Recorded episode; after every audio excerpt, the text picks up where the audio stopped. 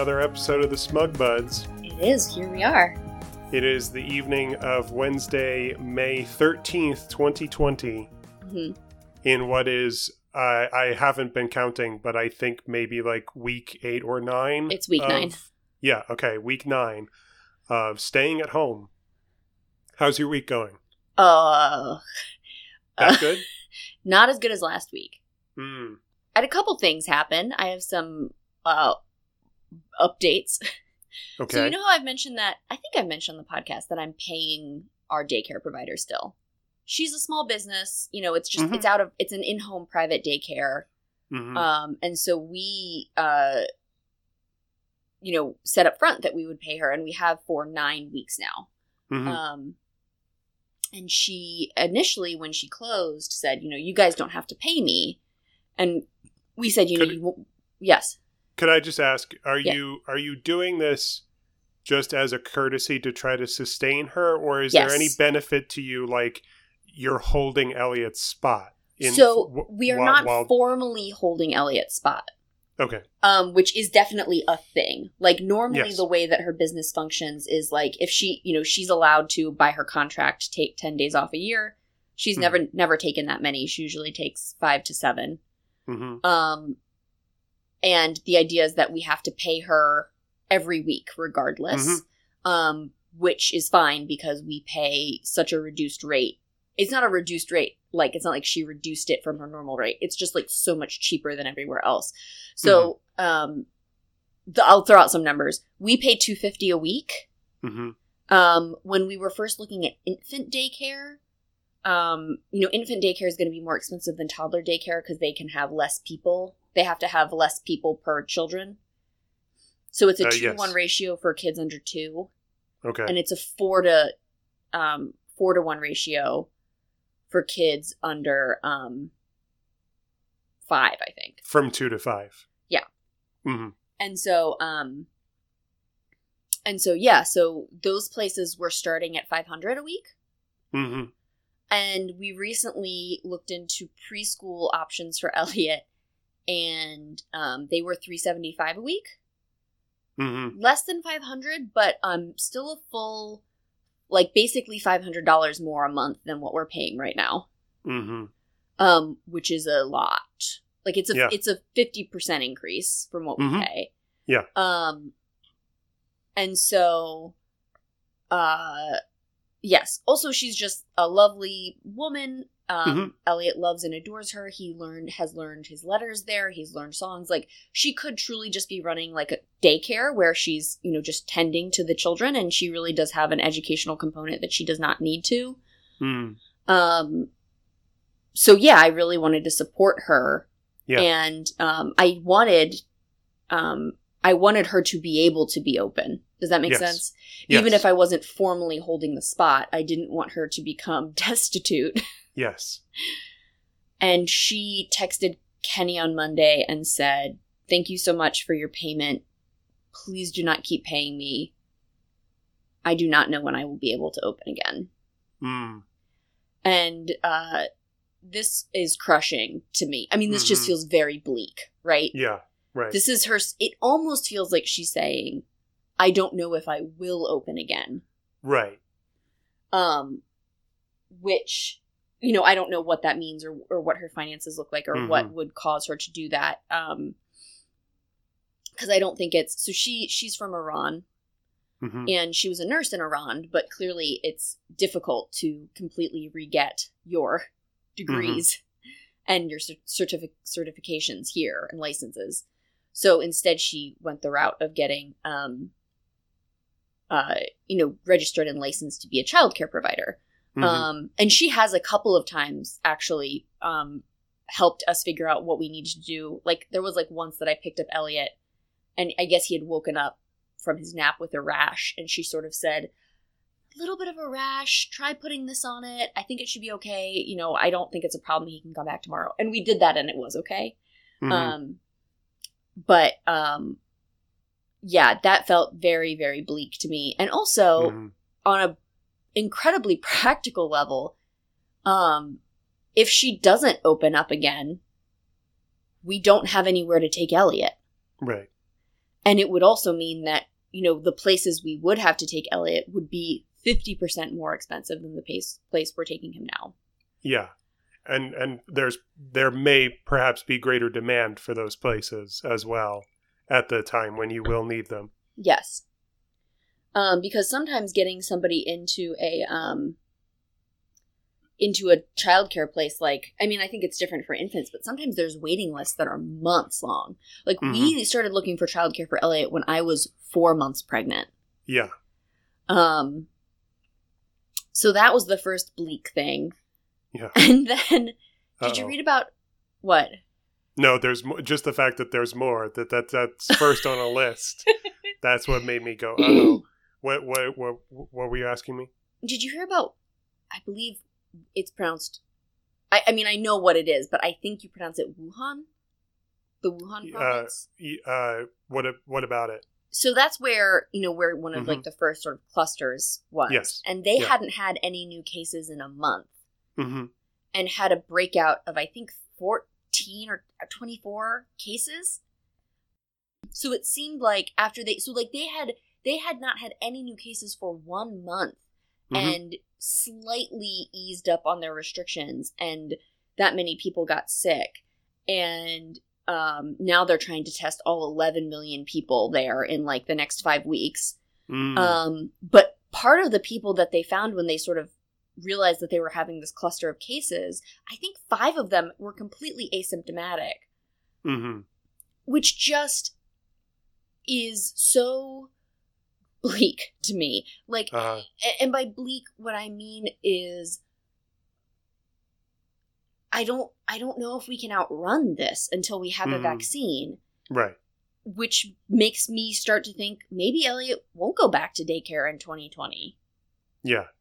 Maybe in fact he won't go back to daycare at all. Maybe he'll go straight into preschool. Maybe if they can't actually make a vaccine which was something i hadn't even considered but maybe they won't be able to make a vaccine or they it won't be available or something maybe he'll go straight into kindergarten. Hmm. and that's far reaching and i wish i could be more hopeful than that but i cannot see an end to this Yeah. right now Mhm. um things have not gotten better they have gotten worse and on top of that um you know maybe they have in some senses remained uh, sort of neutral right like we haven't completely overloaded the hospitals Mhm. um i read a facebook comment this morning on Oh. I don't like. so- I don't like the sound of this. It was it was one of those things where like i don't necessarily you know i don't read too much into these things but it just was like oh this is a taste of what other people think you know Uh-huh. Yeah. So this was on kenny has this uh person he went to high school with that occasionally posts these ridiculous things like this dude posted he did his own analysis of the pennsylvania cases and basically said that you know he disagrees with mike uh wolf's plan uh with the yellow and red counties and when they're reopening and stuff Mike Um, Wolf to which another friend- Yeah, the governor. Yeah. Okay. Um, which another one of Kenny's friends, who's like a super nerd, responded with like, uh, I appreciate the work you've done here, but I think that it's not really representative considering that we don't have widespread testing, so we actually have no idea how many cases there are. Right. Um, one dude caught, but this is what this dude commented. Not to make light, but we should not take life so seriously. We are not getting out of it alive. Those who think humans live forever should ask their great great grandparents for advice on how to survive. So why try? Why why try? If you know, yeah, we're all gonna die eventually. We're all doomed. So why not uh, live completely carelessly, recklessly until you die a preventable premature death? Painful. Dr- Painful. painful, and dragging down many others with you in the Yes. process. I mean, if we're all gonna die, I just don't understand why we shouldn't have things like eugenics and genocide. and for that matter, I'm going to go to heaven when I die, and I don't know why I'm not in a bigger rush to get there. Um, there was one final thing which has sort of been worked Mm. out, but it still was a stressor for me. Mhm. which was oh wait so these things all really depressed me and that was when i realized um i just don't think i'm gonna get to promote my book Mm. and what i mean by that is the thing i had really been looking forward to was getting out and doing readings because Yeah. i have done many readings in my life i had done essentially zero readings between when i graduated from grad school and this year hmm I love doing readings, but people just I just don't live in an area where people like invite me to do them. Yeah. Um and I was really excited to get out into the world. Um and I think I was not so upset when things like my press wasn't able to come to AWP because I really thought that we were just putting it off a year. hmm And I'm not sure that we're going to be in a place in a year to have readings. Like, uh, you know, Mhm. I said last week about Michael Tager saying we're going to have a party for you, and I, I believe that we will. Um, but I don't think it's going to be at like originally my thought was like, oh, we'll do like the one year anniversary. I don't know if we're going Mhm. to be at a place to do that in a, in in what is essentially eleven months from now. Yeah, it'll be interesting to see. That's like like I. This is so silly. I have this green notebook that my um, boss gave me, Mhm. which is unlined, which I was like, this is useless to me because my handwriting's so bad. but it's green and it's leather and it's got like a stringer, like a wrappy string. And I was gonna have everybody who I signed their book at a reading sign my notebook. yeah, And that's just gonna be empty. Like that feels empty to me. yeah. And that is, that really brought me down on top of the fact that, and this is the last thing that's sort of been resolved. My microwave handle broke off on Thursday. Yes, I did see this online. and I had put in a maintenance request, and a dude had come, who I've who I've like interacted with before because we've lived here for three years now, hmm and he was like, "Whoa!" and I was like, "Yeah, I just pulled it, and it just came right off because like it's an old microwave." Yeah. So then I hadn't heard anything yet, so I call I put in another request. It was like, "Hey, I put this in, but nothing's happened. I haven't heard anything." And then I saw on the app that the request had been closed, and I was like, "Oh!" And I clicked on the note in it, and it said that since we were moving out June 30th, they would not be replacing the microwave and would be charging us $200. Moving out. So our lease is up June 30th, but we're not moving out. Yeah, Uh, Kenny had signed, we had given them the signed paperwork saying that we were staying. yeah. Kenny had filled out the lease. I had not filled out the lease because we, again, we just gotten it basically. hmm So apparently, because I had not filled out the lease, they took that as we were moving out, even though they had all of, like, you have to say that you're not moving out for them to send you the lease. hmm And so I called them and she was like, Well, you broke it, so you have to pay for it, which is not. I didn't break it. It broke through wear and tear. Yeah. Um, it's not like I put aluminum foil um, Like- with like yes. cheese and Ah, I knew, I knew, I knew we couldn't go this episode without talking about the Robert Pattinson GQ profile that came out this week. But yes, I did not do what Robert Pattinson did to his microwave. And so I was just about flipping out because I was like, well, we're not moving out. You have record of that. So I rage filled out my lease, which I can do online. I paid for the homeowner's insurance early so that it would be Mhm. set up for the next year. And Kenny called them back and basically was like, We are not paying for this. This is part of normal maintenance. When our garbage disposal broke, you paid for that. Like, Just real quick, uh, you said homeowners insurance. I think you mean renters insurance. yeah, fuck me. Yeah. Yeah. Why would I ever have homeowner's insurance? Well, No, uh, sorry. so yeah, it was just it's just been like a hard Elliot's been oh, and that's the other thing. I think I've told you Elliot started waking up early. yeah. I woke up this morning to a small child whispering at the foot of my bed at 5:30. hmm I was uh pretty much awake. Like I wake up between 5 and 5:45 and then sort of am dozing in and out until my alarm goes off. Yeah. But the reason I get up so early is to work without him there to offset the times when I have to stop working to take care of him. So if he's getting up at 5:30, what am I going to do? gotta gotta retrain him somehow. Uh, yeah.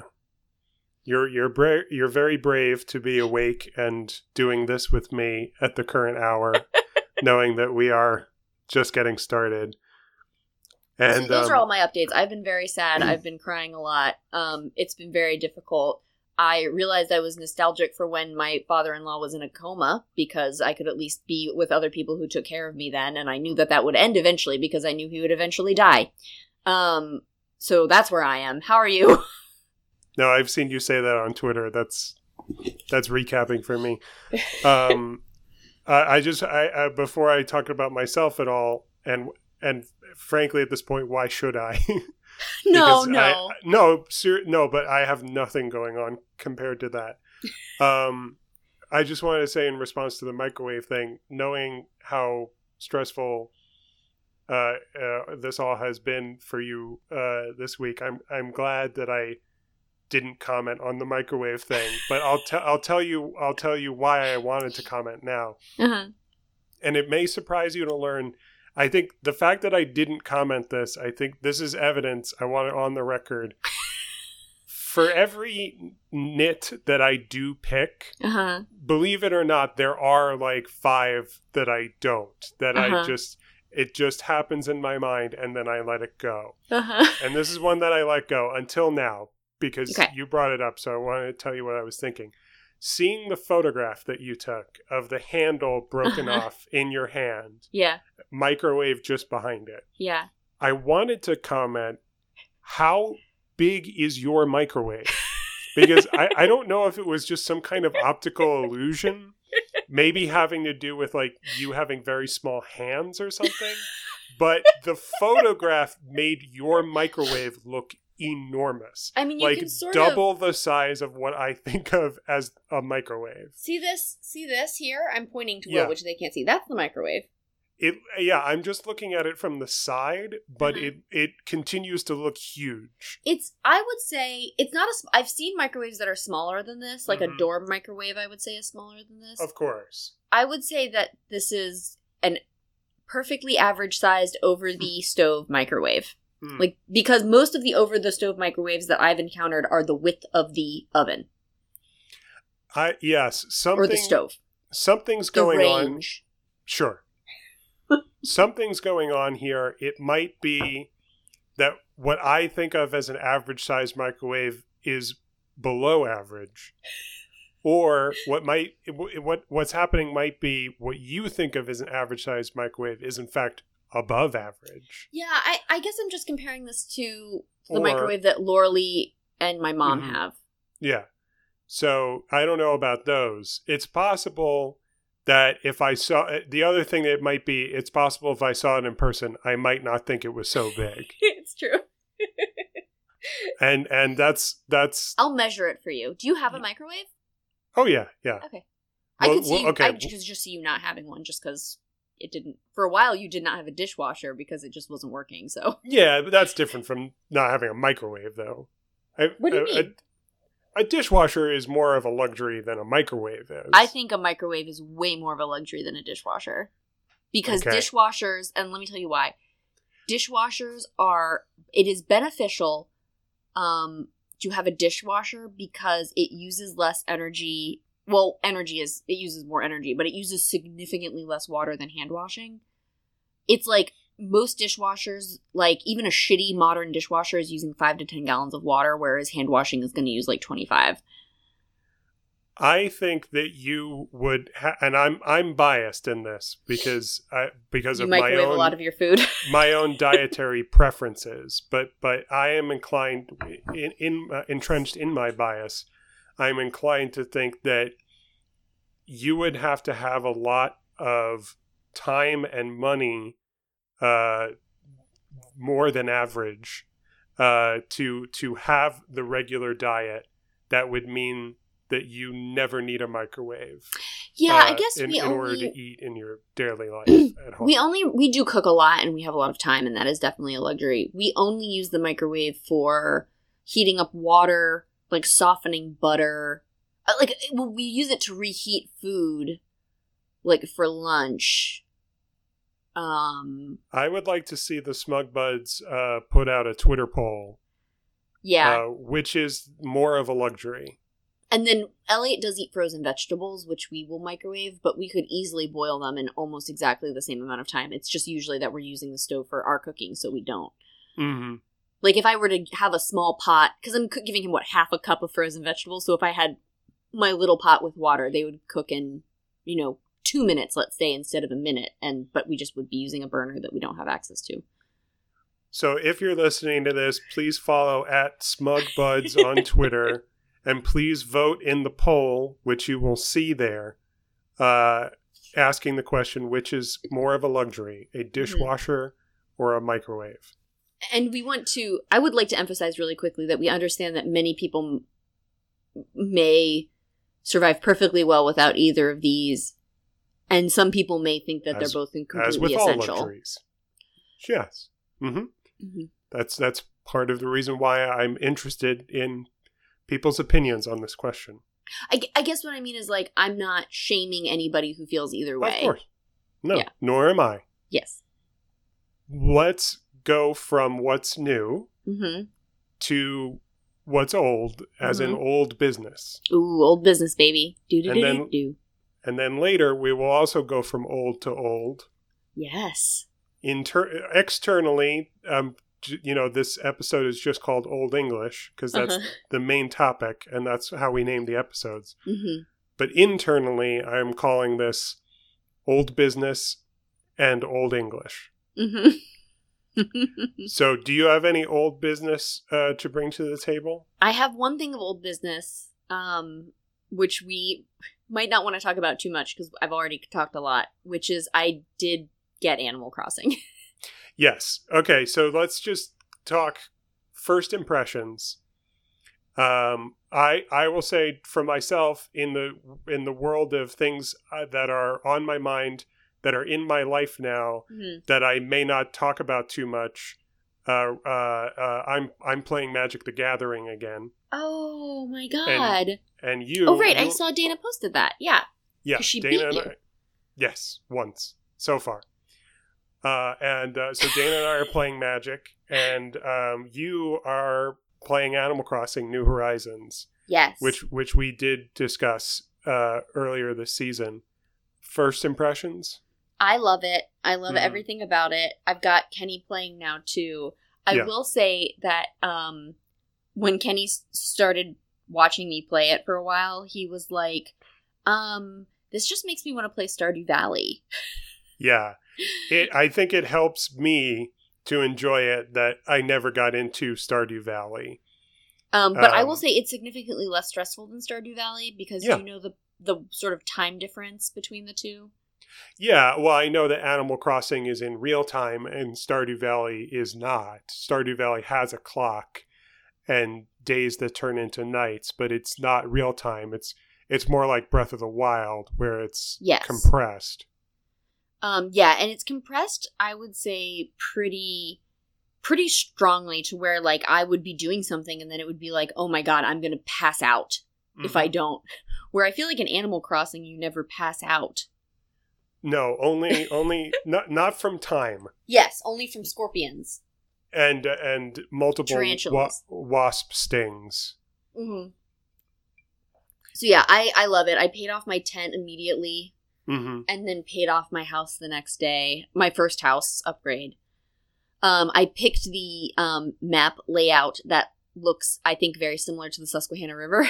hmm um, so I built my um, house right where Harrisburg is, Yeah. which you said interesting choice too. hmm Yes, I did. Kenny um, put his roundabouts where Moscow, Pennsylvania is, Mm, very good. um, which I don't know if you noticed that when you were uh, visiting yesterday. I fully did not notice e- either of those things.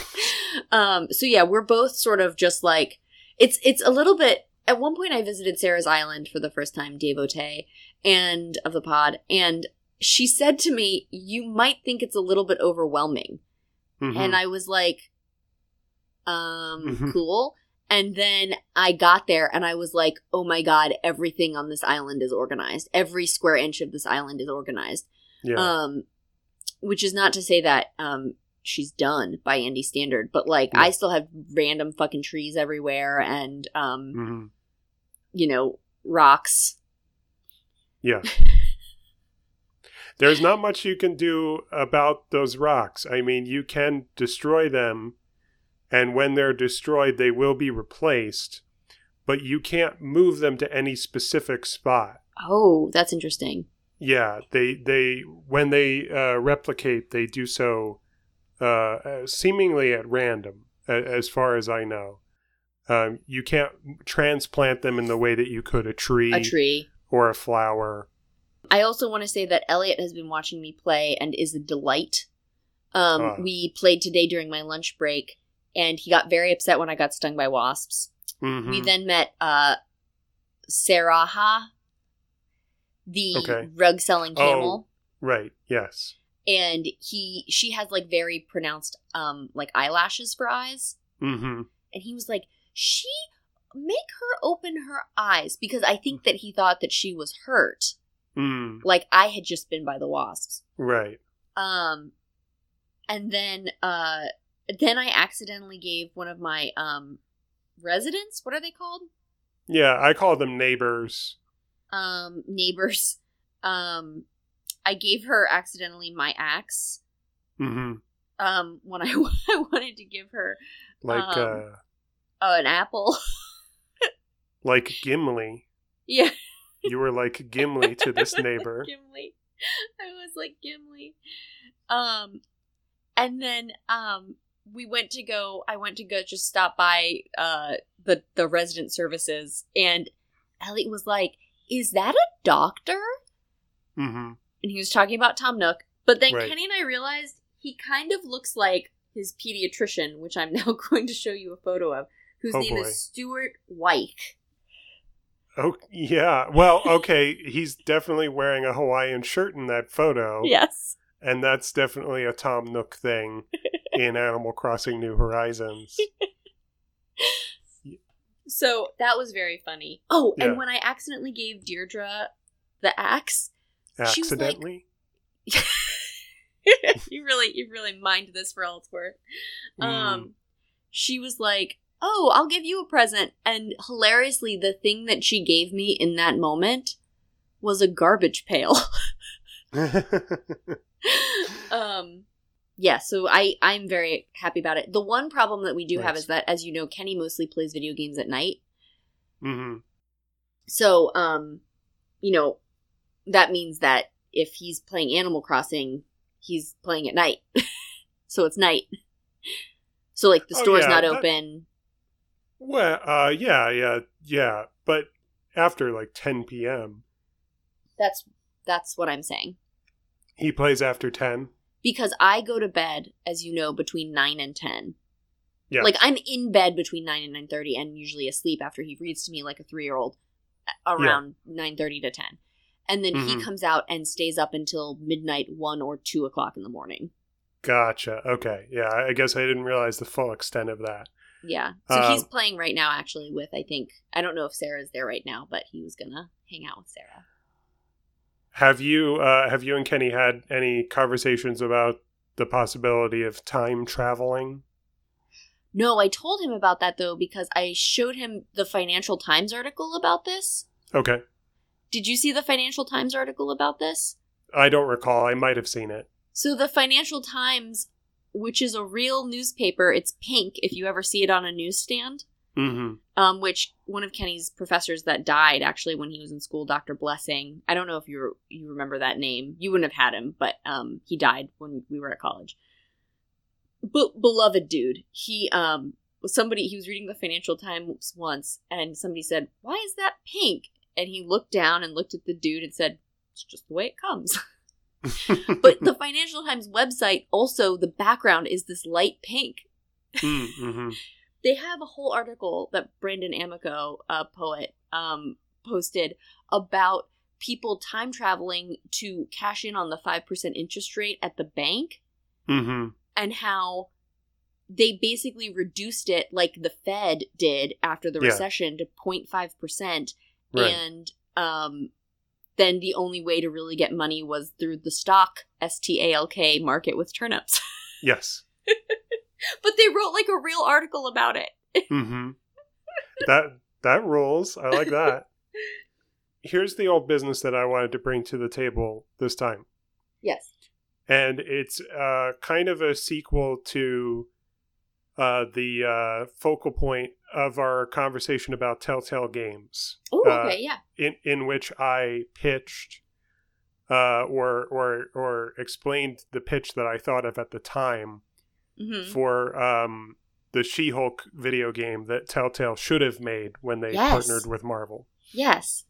So I've de- I've been developing a new pitch, uh, which is related to something else that we've, which is still related to Marvel. Again, it's Marvel. It's always Marvel.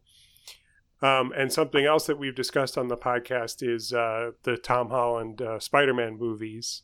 Yeah, our, our boyfriend.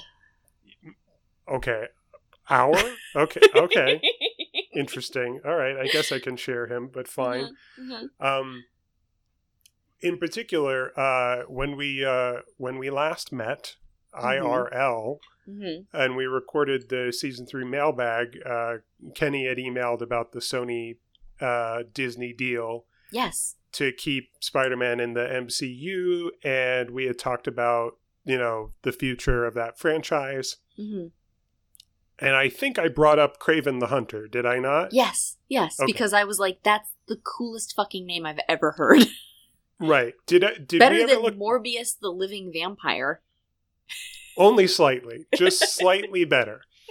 Um, no, Spider Man truly does have like by far the best rogues gallery outside of Batman. Obviously, Batman has all the best, most iconic, memorable villains. Yeah. But then, in terms of you know, when you look at Marvel, like all the best ones are like associated with Spider Man. Yeah, totally.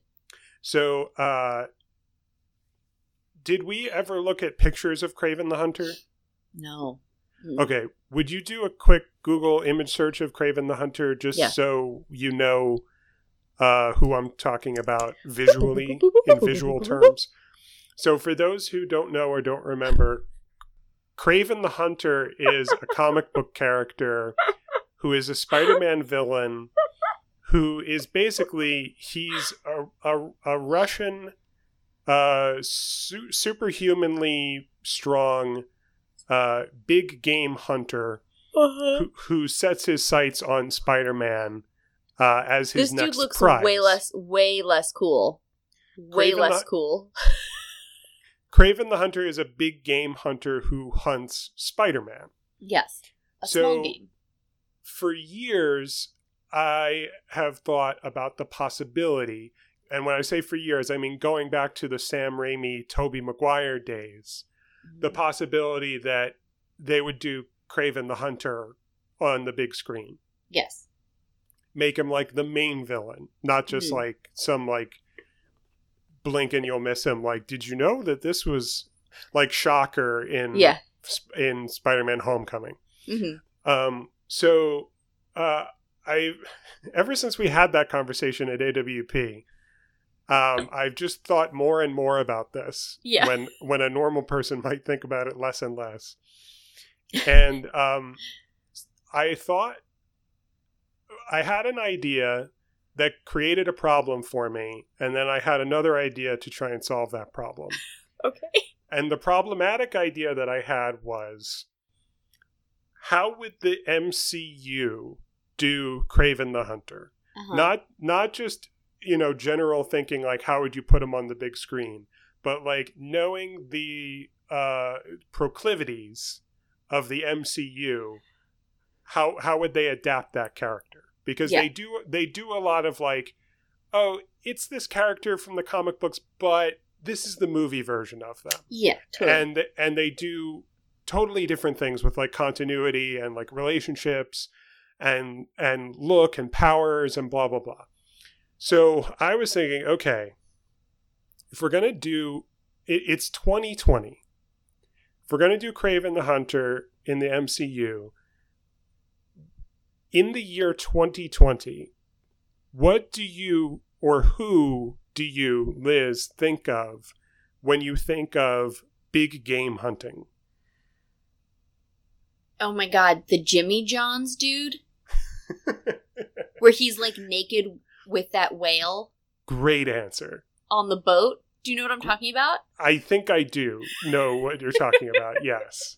I've heard of the I don't think I've seen the image, but I've heard of the Jimmy Johns guy. Otherwise, I just think of like those like fucking Republicans that are like, we should just shoot a giraffe. Like, Yeah, you're you're basic you're almost saying what I expected you to say, which is you which is Donald Trump Jr. You think Yes, you yes. think of you think of rich people and in particular you think of like uh, what the internet might call fail sons. You're familiar with the term fail son? no. S O N. It's like it, it's basically internet vernacular for like a a, a man who is oh, oh Liz is show, oh Jesus Liz is showing me a picture that I really wish I had not seen. Take it away, please. Um, he has also killed other animals besides that. It was not a whale, it was a shark, but continue. It was a picture of the Jimmy John's guy, and uh, the picture came with uh, free smells. Uh, so, So, a, I'm a sorry, fail son fail is sons. like you know a a guy who uh, he's wealthy. He's only wealthy because he's the son of a wealthy family, and Okay. being you know an inheritor of great wealth and and born into it. it it's he's ju- you know there's just no there's no chance for this Mhm. person to be like decent or normal. You know, Yeah. they're they're just like uh weird weird pathetic people Yeah. so i'm thinking okay how do how do we use that to and apply it to kraven the hunter? And i'm just thinking okay if we did kraven the hunter in the 2020s uh-huh. he would have to be like a rich douchebag. Hmm and in order to you know in, in order in order to create a character who like people recognize as like the the trope that I'm describing it would have to be like a young to middle age like fail son type guy hmm um and I was thinking like okay like what if what if you did that version of Kraven the Hunter Okay. because that's the modern game hunter Yeah. The problem that that creates is that the pro- the problem is the picture that you saw when you googled Kraven the Hunter. Yeah. Can I can I describe it really briefly? yeah, yeah, go so for it. it's a really really beefy dude like the only Mhm. person that i can think to compare it to in terms of how beefy he is is someone like the rock or jason momoa Yeah, he's wearing pants whatever a belt and then he's wearing he has those things where he has like they're not bandages but they're like bandages like wrapped around his forearms for some Mhm. reason yeah, like he's gonna punch something like a and he needs boxer. wrist support. And then he's wearing a necklace made of teeth and then a Mm-hmm. vest that appears to be made from the head of a lion if you Mhm. cut from the midpoint of its forehead down in between its eyes and Yeah. down around its mouth so that the eyes for some reason are still there Yeah. and they are directly over where this dude's hulking nipples would be yes, he wears an entire lion's head as just over vest. over his torso. with eyes for nipples. Like that's the look he's going for is nipple eyes.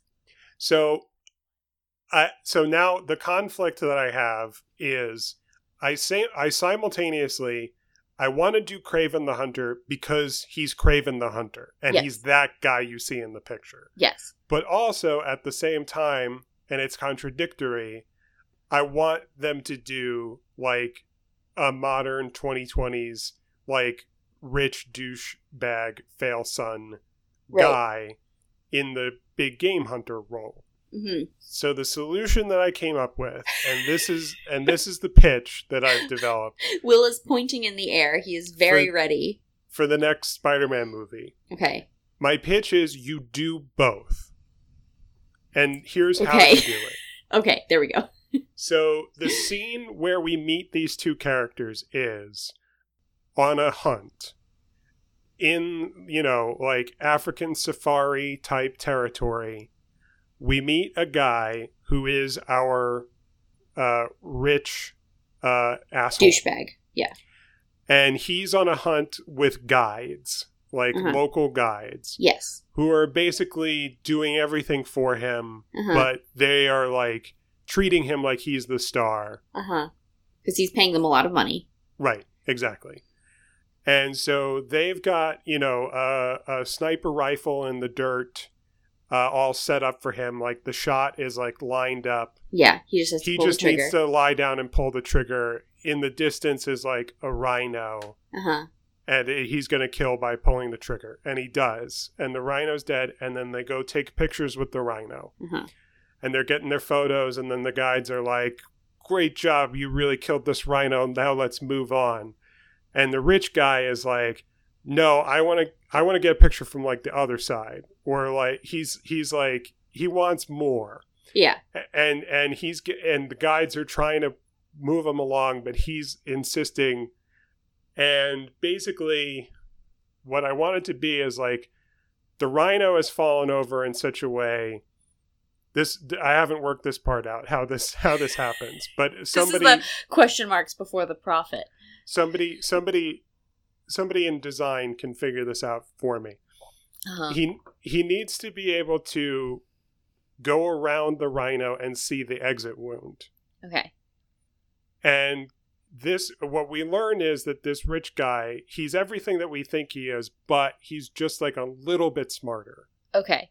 Than than everyone assumes that he is Uh-huh. because of who who he is He's the and- Donald Trump, not the Eric.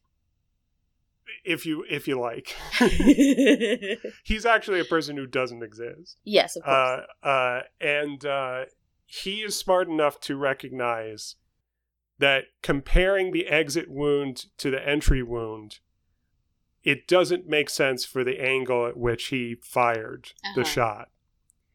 And he looks up, and there's like a cliff edge, like higher up. And he's like, that's where the shot must have been taken from, but I wasn't up there. uh-huh.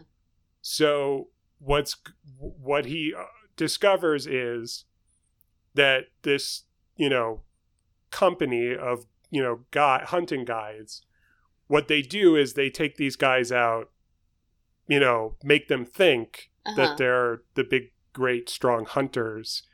But really they're like firing blanks and they're Okay. like they're not doing anything because every time they ever gave one of these guys a loaded gun, like somebody died or like something horrible happened. Yeah. And so they were like, okay, let's let's just give them blanks and give them their dead rhino uh-huh. and we'll make them think that they killed the rhino because we have a guy who the rich people never meet Uh-huh.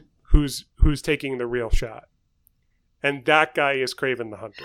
Ah. But this one rich guy is smart enough to recognize what's going on. And so he's like, take me to meet the real guy. And the guides are like, we don't know who you're talking about. And he's like, I'll pay you triple. And they and they take him to meet the real guy. and then I hope at some point in my life I get to say I'll pay you triple and then get something that I want and then without Cra- exploiting anybody. And then Kraven the Hunter, he he's you know he's supposed to be, complete. he's like completely secretive. He's like nobody knows who he is. Yeah. He's just obsessed with his like his own prizes. He's not doing it for like glory from other people. He's he's secretly the best. Yeah. And so the guides take the rich guy to see Kraven the Hunter, and Kraven the Hunter kills them. He's like, they betrayed my confidence. Trust. I'm so you know they they you know they sold they sold me out basically. Yeah. And he'll kill this rich guy too, but the rich guy is like, okay, you need a new boss because you just killed your bosses. Yeah. so like, I'm gonna pay you this much money to hunt and kill Spider Man. I So- love that actually. Right. So Not actually, but this is just a silly person, so I think you've done a good job. Thank you. Thank you. Um, the one piece of the puzzle that's missing now is who this uh, rich asshole is.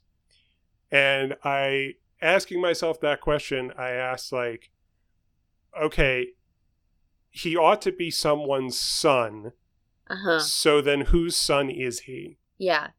And the first thought that I had was do you remember Sam Rockwell in Iron Man 2? Yes. He was like Tony Stark's uh, rival. Yeah. He was like also a billionaire inventor. yeah. I was like, okay, this he can be that guy's son. So I started googling in the comic books does that character have a son? Yeah. And he doesn't. He has a daughter and a granddaughter. So I was like, okay, they they they could do this anyway and they could take some kind of inspiration from that. But then I then I came up with what I think is an even better idea, although I still like the Sam Rockwell idea. Yeah.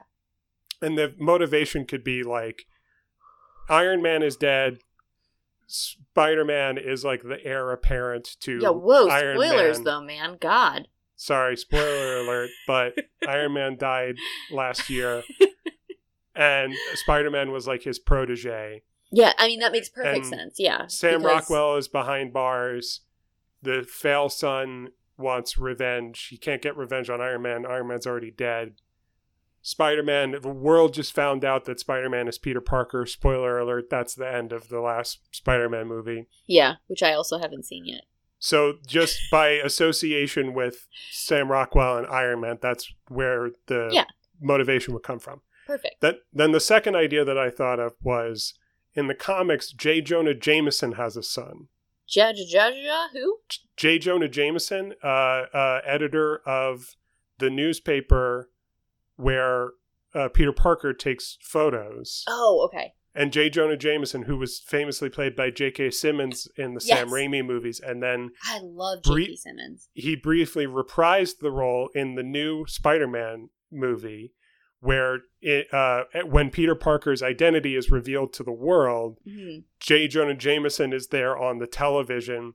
He is apparently some kind of TV pundit on a set that kind of makes it look like it's Info Wars, but it Mhm. might be like actual television. Yeah. And he's, you know, he's doing his thing where he hates Spider Man and he's telling the world that Spider Man is Peter Parker.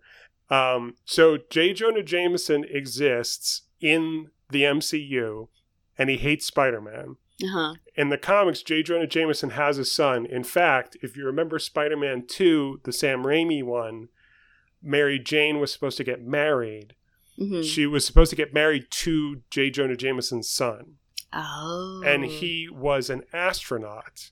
and there's a scene in Spider Man 2 where Mary Jane, he's like lying down on a couch and Mary Jane kisses him, but like upside down Oh. Like from the first movie with Spider-Man, and he says something like, uh, "It felt like being back on the moon again." Yeah. So in the comics, J. Jonah Jameson's son is an astronaut who does go to the moon. And he, on the moon, he finds a strange gem that when he takes it back to Earth and wears it around his neck because he steals it from NASA because he is so obsessed with it, yeah. it turns him into a werewolf. so What? I'm not Because saying it's from the moon?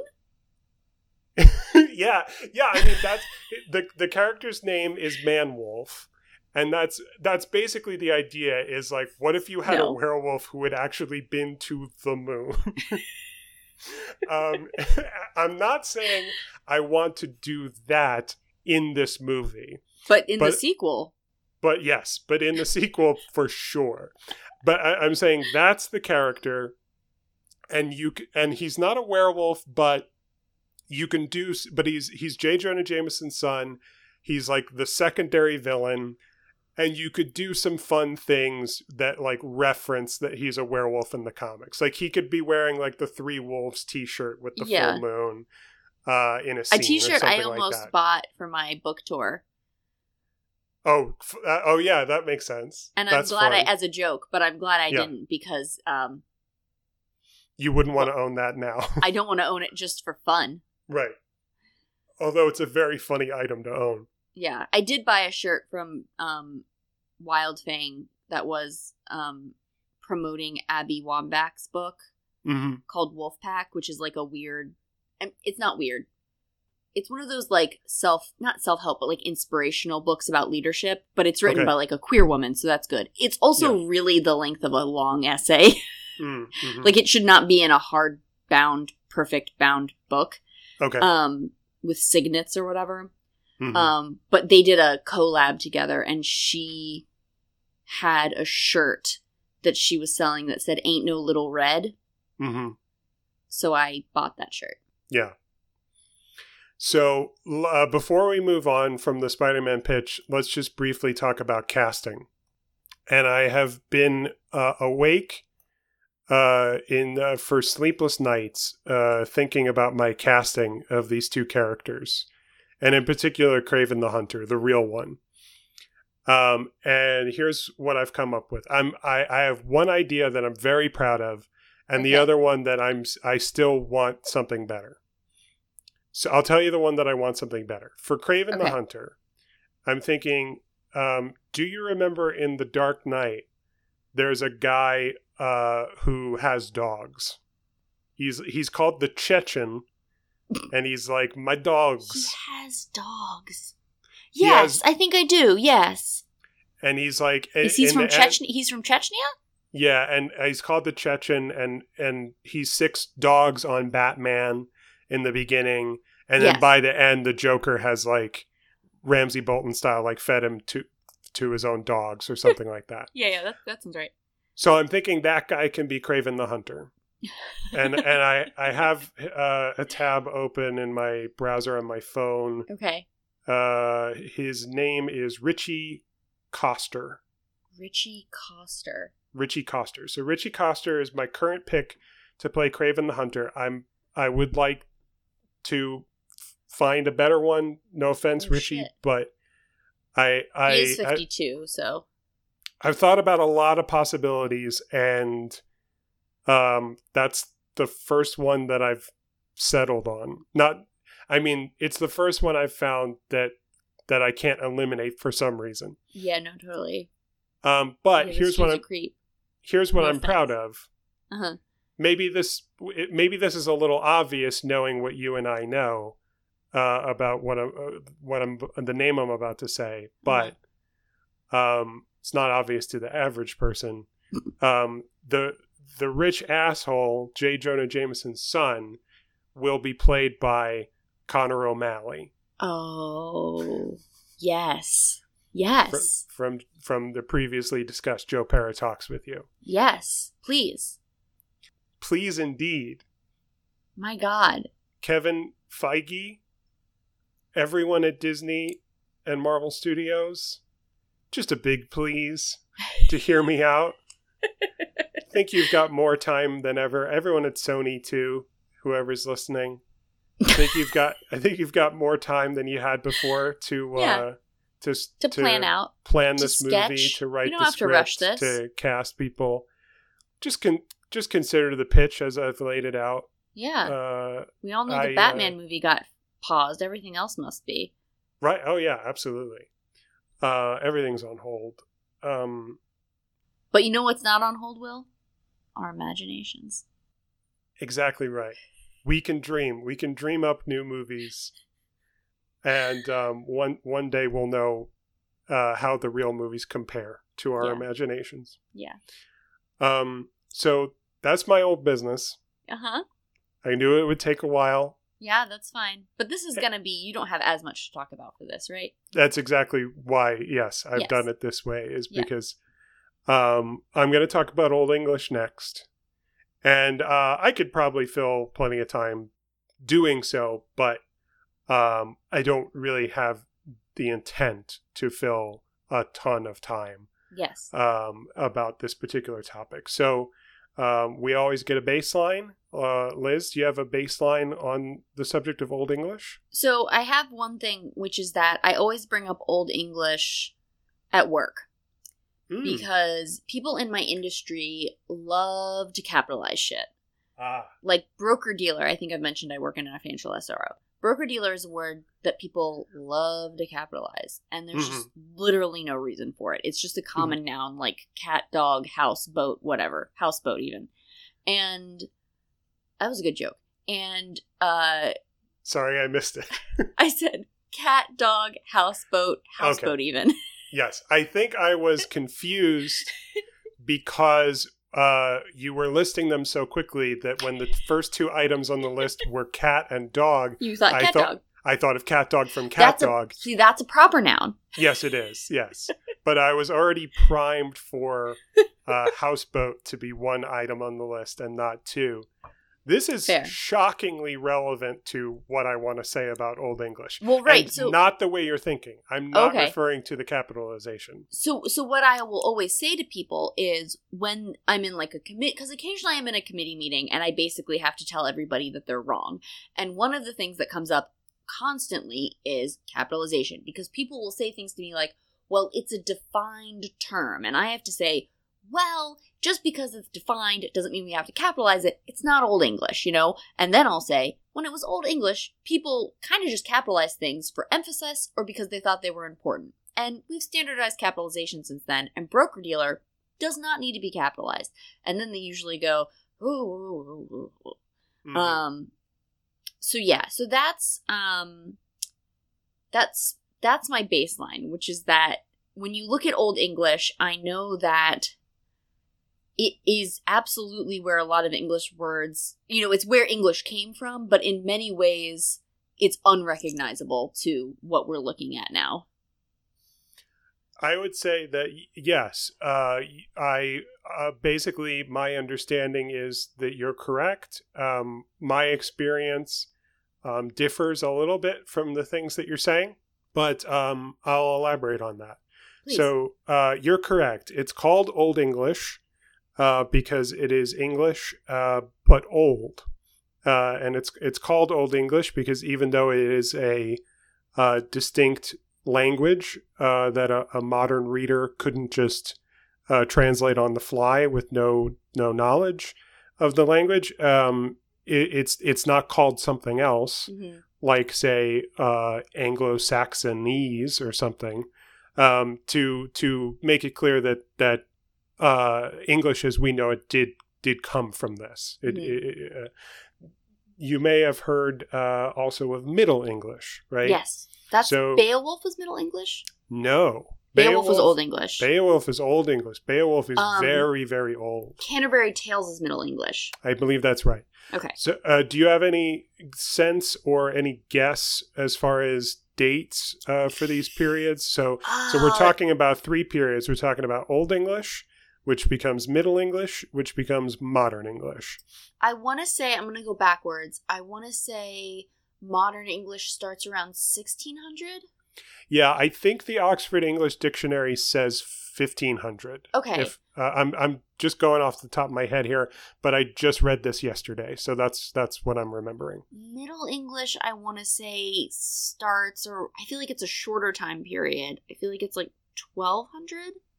Yeah, you're. I think you're almost right on the I money. cannot believe I am I am pulling this out of my head right now no, I think uh, what because I'm pulling this from high school. Yeah, and I'm pulling it from reading it on the internet last night and also prior knowledge of it, but that's less relevant than what happened just last night um, because of recency. Um, basically, what, what you're saying is um, uh, I think the Oxford English Dictionary defines Middle English as everything from 1150 to 1500 Okay, if that- I remember correctly. So everything since 1500 is quote unquote modern English, and Yes. everything before 1150 is Old English. Yeah, And we have texts uh, written in Old English dating back to like the fifth century. Okay, So, so, like, it's like it's Yeah. like eight centuries worth of yeah, and mid- Middle English. That's why the reason I know eight. that the Middle Six? English period was so much shorter, which Yeah. still you know hundreds of years, is because I remember that Canterbury, and clearly I got the the the Beowulf thing wrong, but Yeah, Canterbury Tales. I remember at the time it being like this is basically one of the only texts that we still have any care for from Middle Mhm. English, but part of the reason for that is because it was just such a short time period right. especially Mhm. without the prevalence of printing and stuff. Gotcha. Yeah, no, that makes sense based on what I think I know. Um, so, real quick, let's try to do context for why I'm talking about this. And for context, I'm just curious what languages have you studied and when and why? German. Uh huh. I took three years of German, uh, four years of German. I took uh, it in eighth through eleventh grade, and then I stopped senior year because it didn't fit my schedule, and also my German teacher was just insufferable. Mhm. Um, bless her. She then she got married, and then was with her husband while he had throat cancer, and then he divorced her right after I graduated high school. Yikes. But she was really bad. But I liked German because it made so much sense to me. It was very. Mhm. It felt very um logical in my brain. Yeah. Um, and then at one point, I decided that I was going to very recently, like when Elliot was like um, one year old, I thought I should learn Spanish because Mhm. I interact with so many people who speak Spanish, and it is disrespectful of me to not make an effort to understand the basic words they are saying. And so Mm. I did that for about six months on Duolingo, and then Bob had a stroke, and I stopped, and I have not picked it up. Fair enough. Yeah. But that's it. That's all I've done. So just to answer my own question, um, when uh, it's in prior to high school, I had a little bit of Italian in school. That was like negligible. Uh, entering high school, and uh, you may remember, I went to a a very fancy schmancy uh, private high school for Oh, I have not Um, forgotten. Very privileged, smart young boys. And But you did not um, have a uniform for some reason.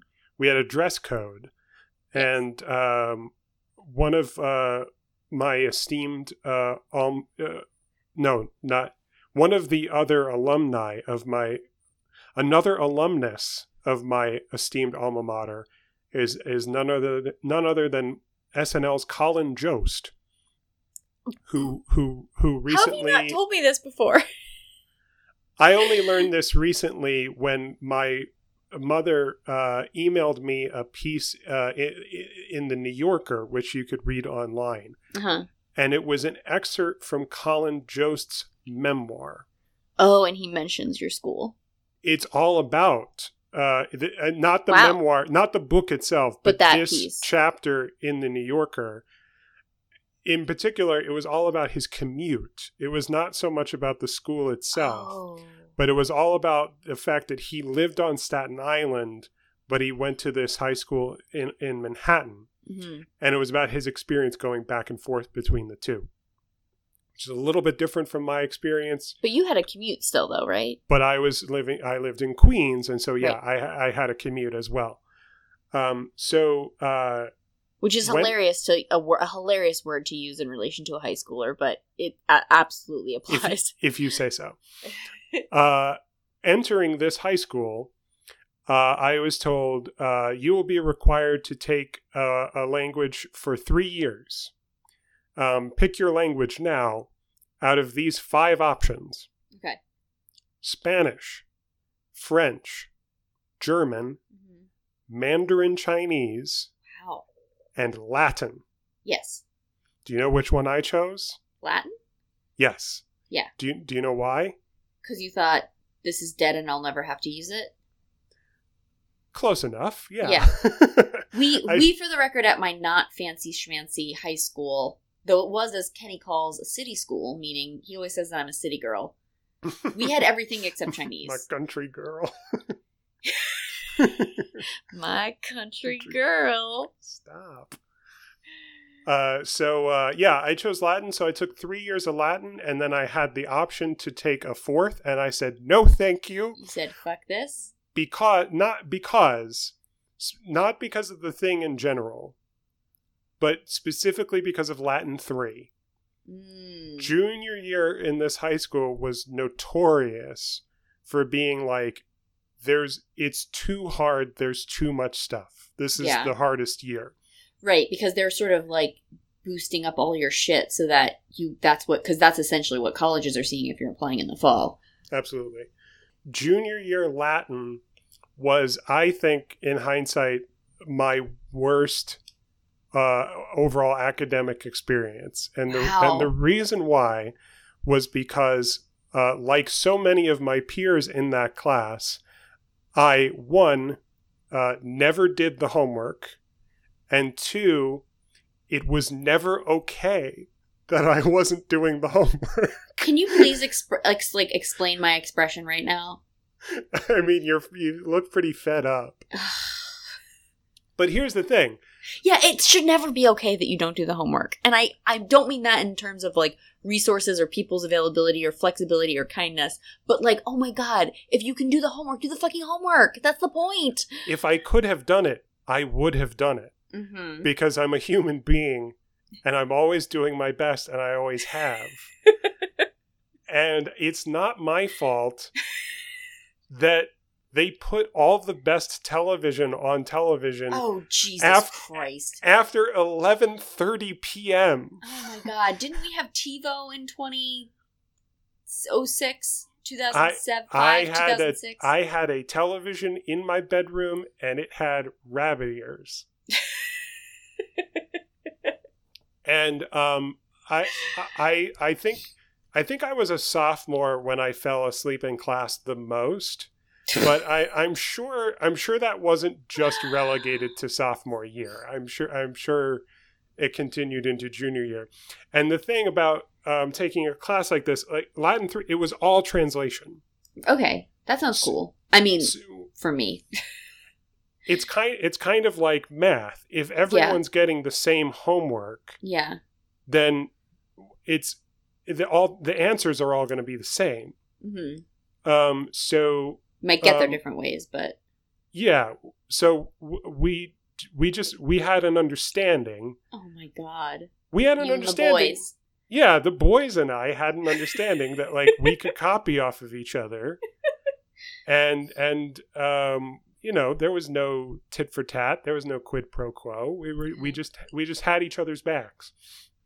And my I had two Latin teachers. I had one Latin teacher for Latins one and three, and I had a different one in the middle for Latin two. Mhm. And the one in the middle was Mr. Jackson, and the uh, other one was Dr. Mac, uh, which is which is an abbreviation Okay. of a longer name. Yeah. Doc And- Mac.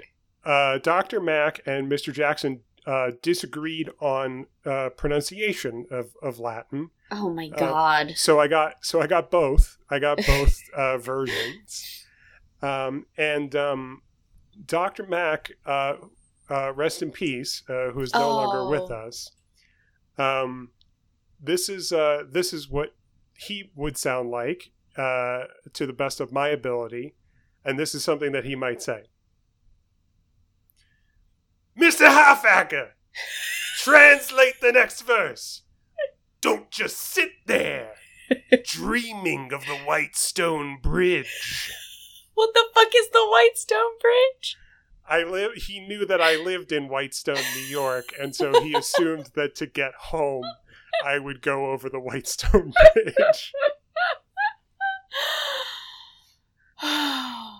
Um, so that was his whole vibe. And so I was like, uh, when I had the opportunity to get out of there, uh, I Latin three just gave me, you know, too much anxiety. I was too overburdened with other homeworks and other responsibilities. And by the way, having a girlfriend for the first time, which was Aw. very stressful. That was stressful? I've never talked to you about your first girlfriend. Not that we need to right now, but I did not know that that was stressful. Hell no. and uh, uh, so um, senior year, uh, I, I uh, we were given a lot more agency over uh, what classes we would take, kind of helping prepare us for college. Mhm. And one of my friends had the idea to do an independent study with one of our theology teachers uh, on uh, biblical Hebrew. Oh. And uh, the more he talked about it, the more uh, some of us uh, signed up. So a class of six of us That's so weird, Will. took uh, a year of biblical Hebrew in um, uh, senior year of high school. And that was one of the best academic experiences That's that good. I've had. It ruled. It was Yeah. just the six of us who were friends and really cool with each other, and a teacher who we loved because he was really funny and Yeah. smart and and just you know good in the ways that a, a teacher uh, uh, is. Um, and uh, and it was learning uh, a, a language with a different alphabet that goes in a different direction. Like like what My- could be more my interesting? boss uh my boss um i think i may have mentioned this but maybe not she's jewish and just had an adult mitzvah hmm she just never took you don't have to have a bat or bar mitzvah apparently uh to be jewish and Mhm. uh i mean like to be like active in the jewish community and Mm-hmm. so she decided you know that she was going to take this class so for months she was like she didn't tell me i mean not that she said tell me right away but she told me like months into the process and then i actually went to her mitzvah and it was very beautiful hmm um, but she was showing me some of the Hebrew that she was learning. And because they were not learning to translate it at all, they were just literally learning to read it yes. so that they could read the prayers and the hymns and the songs and stuff. right. And um, she was like, So, you know, these are the letters, and then there are these little marks, and they tell you the vowels, and then there are these other little marks, and they tell you because she was singing these songs that went with them, hmm like or chants. I, I'm not using the right words, but there were Sure. notes, Yeah. and she was like, "These are here now, but they won't be hmm at my mitzvah." And I was like, "Claire, I literally don't know how the fuck you're doing this." Yeah. So Yeah. I'm very impressed that you took that class because she was just like, and Cl- and Claire is so smart and so good, and uh, I just was like, yeah, this sounds terrible. Yeah, it's really interesting. It's like all the big letters that you see, they're all consonants, yes, and the vowels are just like Implied? markings. Yeah, the vowels are implied, or like when we're reading or translating or writing um, today, you know, for our purposes, we have like markings um, that uh, they're sort of, you know, like an umlaut or something. they're, They're, like just umlauts or apostrophes or til til til tildas, yeah, like they look as insignificant as like punctuation marks, but like they are like sneezed on the page. standing in for the vowels. Yeah, because and by that I mean they're very small. I'll, t- I'll tell you the funny story that I remember from biblical Hebrew class. Um, we had a textbook that we were working from, like a lot of textbooks uh, for learning languages. Uh, it had chapters, and the chapters had vocabulary lists. And at some point, a few chapters into the book, we were reviewing a particular vocabulary list, and that vocabulary list had the word gamal, which means camel. Uh-huh. And uh, my friend Brian, uh, my best friend Brian, um, said uh, he very very funny. Just said this to be funny. Uh, just made a funny observation. He said, "I would like to point out that at this point in the book, we have just learned the word for camel before we've learned the the Hebrew word for woman." to which our teacher said, after a nice, healthy comedy beat, said, It gets lonely out in the desert. oh my god.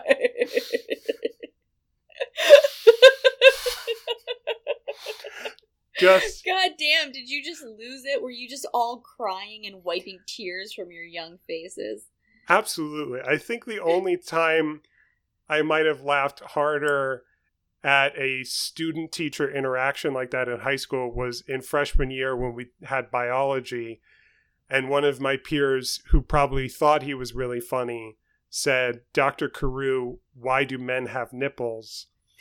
And Dr. Carew said, uh, in his South African accent, by the way, which I won't attempt to imitate, uh, he said, uh, he what he said, well, they're for foreplay, right, guys?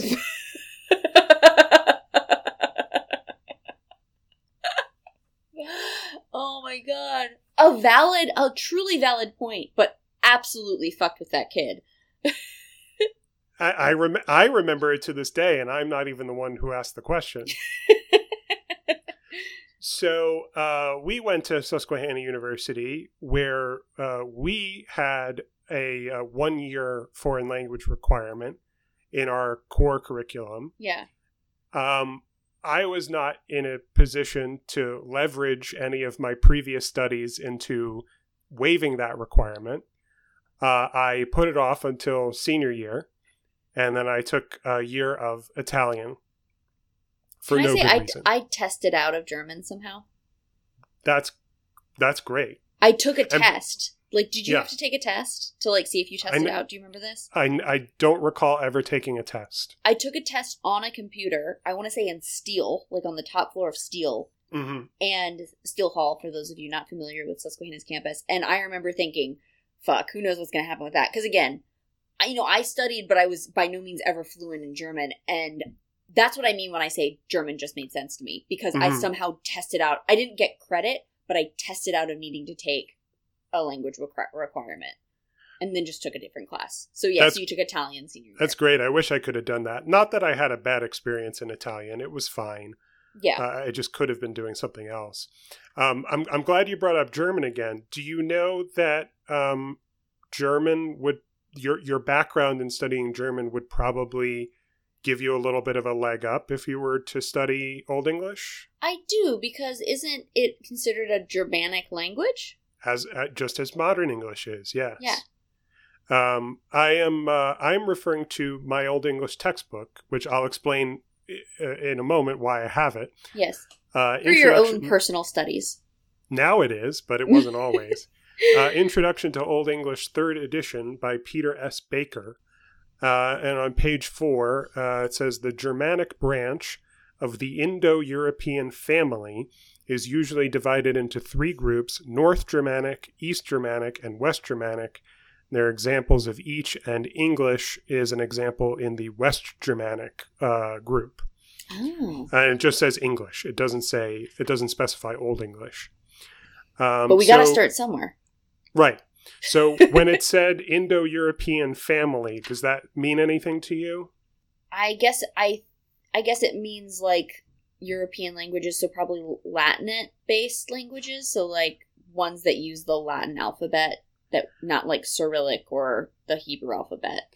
Yeah, I think you're you're basically on the money there. It might be sort of broader than that. Yeah. Um, but uh, the Indo European family of languages is um, uh, it's basically theorized that, that they all have a common ancestor, Okay, that makes sense. Yeah, but that that was so long ago that we don't have a record of it. because we didn't have writing yet.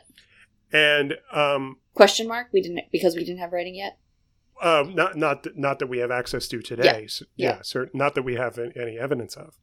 Um, and so, uh, uh, b- back in those uh, ancient times, if I may call them ancient, um, there was a land that we uh, that historians refer to as Germania. hmm And uh, Germania was not really a, a nation, but just a land, A Full of- region. a region full of different tribes. hmm and some of those tribes uh, migrated to uh, what we call Britain now, um, and those people uh, became what we call the Anglo Saxons, Uh-huh. and um, presumably, you know, they spoke something else, something closer to German, maybe something closer to this Indo-European ancestor Uh-huh. uh, when they migrated, but from the time when they migrated to the time when we have records of their writing, Yes. their language developed into what we now call Old English. Uh huh. Um, and uh, so, getting back to uh, uh, my history of studying languages and arriving finally at why I have this textbook, um, my one year of Italian in college was not good enough for uh, my uh, master's, uh, my the institution where I got my master's Right. Yeah. where they had a two two year language requirement for all students, uh, not just undergraduates. Wow. Okay. Um, and so I was there to get a master's in creative writing. I would be there for only two years, and um, a lot of people were in the position that I was in, not just when I was there, but in years prior as Mhm. well. And so there was a member of the English faculty who started teaching Old English to grad students to help them with this language requirement. Wow. Yeah. And so, in my second of two years doing a master's in creative writing, which, by the way, is is not the same as a lot of the masters in creative writing you may have heard about, because most people assume MFA when they hear that, and MFA uh, is uh, mostly creative writing workshops and and you know It's more based in craft and um, workshop and creation, let's say. I got an MA and I which had is work. perfectly fine. I feel like I need to say that every time. Thank you, and it's fine with me as well. That's, Oh, the the other note that I Mm. think is important is, and this has become sort of wishy washy because of people jobs, the job market, and stuff like that. But technically, an MFA is supposed to be a terminal degree. terminal degree. Yes, An MA is supposed to not be a terminal degree, which means that if you get an MA, the idea is that you haven't really finished. You should be getting a doctorate, and that with an MFA, you should be done. There's nothing. But of course, people have MFAs and then get doctorates because Did I have any intention of getting a doctorate? Is that why I went into an MA program? No, that's where you got accepted. And, and and it's it's not the only place, but it's the place that offered me the most. yes, absolutely. Um, I applied to several MFA programs and one MA program. I was accepted by one MFA program and one MA program. How many programs did you apply to? Do you remember? I don't remember, but I want to say it was in the ballpark of eight. Okay, yeah, less than me. The MFA program that accepted me was in Georgia, and Uh-huh. they were like, Your teaching stipend will be $8,000. Yeah, And the MA program that accepted me was in Ohio, and they said that your teaching stipend will be $12,000. yeah. Take the Ohio one. I said, Okay, see you in the fall. And um, be, par- I, I guess I, I I think that the MA as opposed to MFA is a good way of explaining at least partially why I was exposed. I think more than some of my peers to the braid of English, not only creative writing but literature and rhetoric and composition. hmm And uh, so, uh, as I said, my second of two years, um, one of my classes was uh, Old English. So uh, it was me and maybe 10 to 15 other grad students. That's a pretty big class for a grad class. some of them master students, some of them PhDs, which was the case with all of my classes. It was it was a mix. Um, and it was us and this uh, professor, Dr. Dutton, uh, Dr. Marcia Dutton, who was uh, wonderful, uh, and and whose class I loved being in. Uh, and um, we studied out of this textbook, which I showed you earlier. Um, and Can I see the cover? Can you put it up Yeah. for me? Mhm. can you see it now? Yeah, it's just got this beautiful like um mosaic or mural on it. That's I wasn't expecting. I don't know what I was expecting, but it wasn't that. I held on to this. I'm just curious. So, so basically, I just want to say, um, the reason I held on to this and the reason why I thought I would talk about this is because I had a great experience studying this. I uh, it, and it was my last year of grad school, and I haven't gone back to school since. It, it was like the last gr- great academic experience that I had Yeah. and and I enjoyed it so much because and this is this is where the podcast is called the Smug Buds, so I get to brag without saying not Of to course. brag. I was I was really good at it. yeah, this sounds like something you'd be good at. Yeah. Um Sounds like something Uh, that would really just fit into your brain and function. I latched onto this a lot more than I ever latched onto my Latin classes in high school. Um, and it was more more like that biblical Hebrew year where I was like, yeah, like I've really like volunteered to do this and like I'm engaged with it and and whatnot. Even Yeah. though even though in this case in grad school it was fulfilling a requirement and it was sort of Mhm. like, oh, this is weird.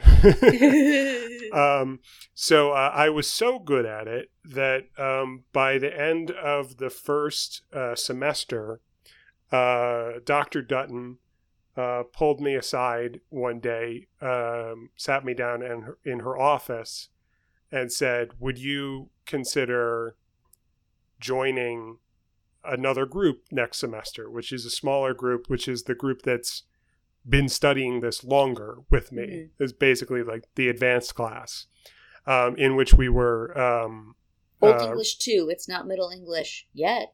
Right. Yes.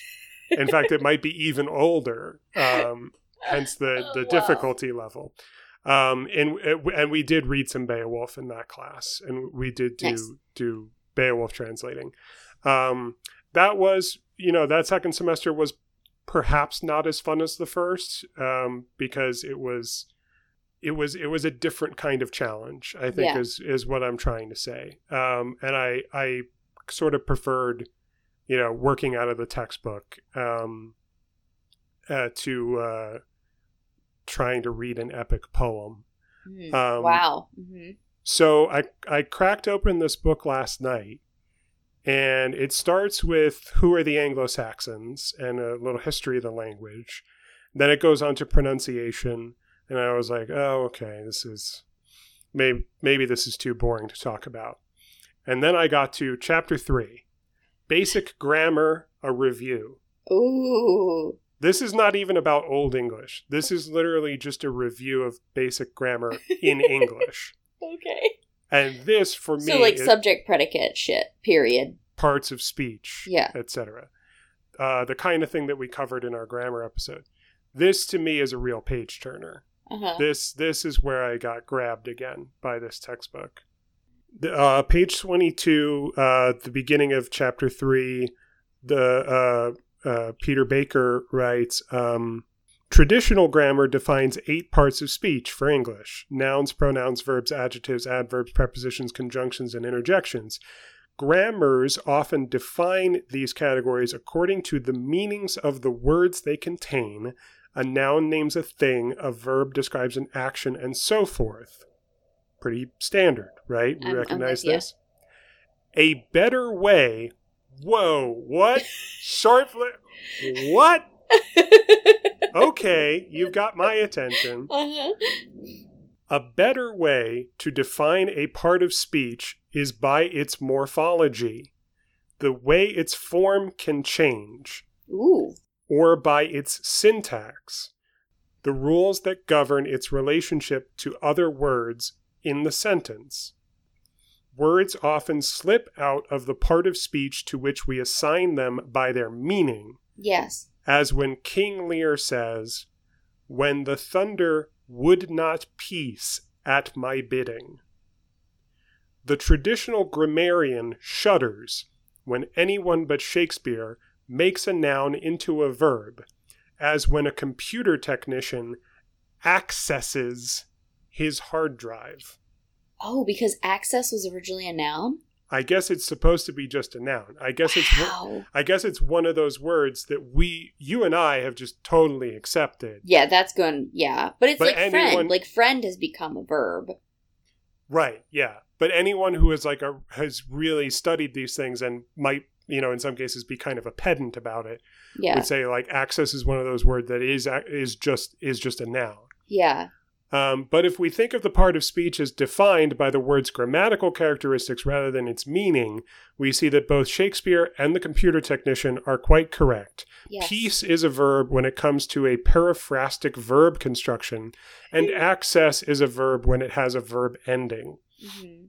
So it's using both meaning and also just like literally like the How the we spelled it. how we spelled it, yeah, and, and it, yeah. added onto it.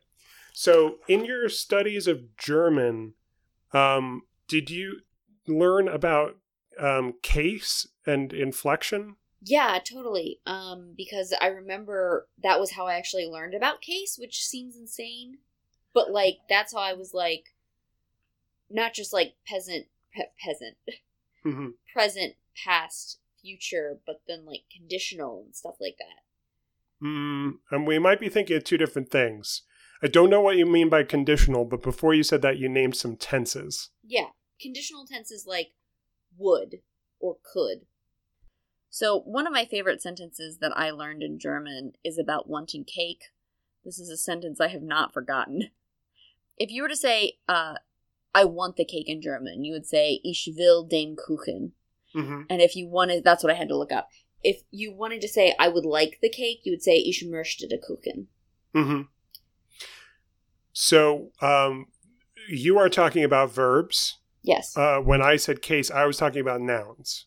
Oh, yes. Do you remember how many cases there are in German? I'm assuming there nouns do have cases in German. Yeah, so there's there's like the subject and the predicate. So like der, which is masculine, becomes den in the predicate. And I don't remember how many there are after that. Do you know, or do you think you know, or can you come up with a guess uh, how many we have in modern English, or, or whether, or in fact, whether we have them at all? Do we not have them? I mean, we. I. I think the answer is we do technically, Okay.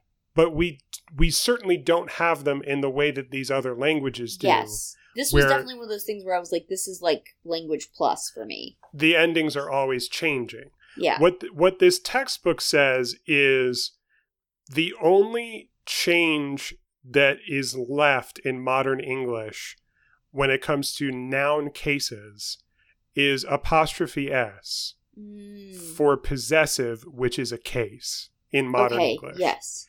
And the and the book says in modern English we have three cases. Subjective, Mhm. which you called the subject, possessive, we know what that is, and objective, which Yes. is what you called being the predicate Yeah. earlier. But a noun like desk doesn't change how we spell it, Yeah. whether it's the subject or the object of a verb. yes. But we might talk about the desk's finish, hmm then we change the spelling with that apostrophe s. Um, if I hadn't cracked this book open yesterday and you asked me to uh, tell you from memory how many cases there are in Old English, I would have said there are four.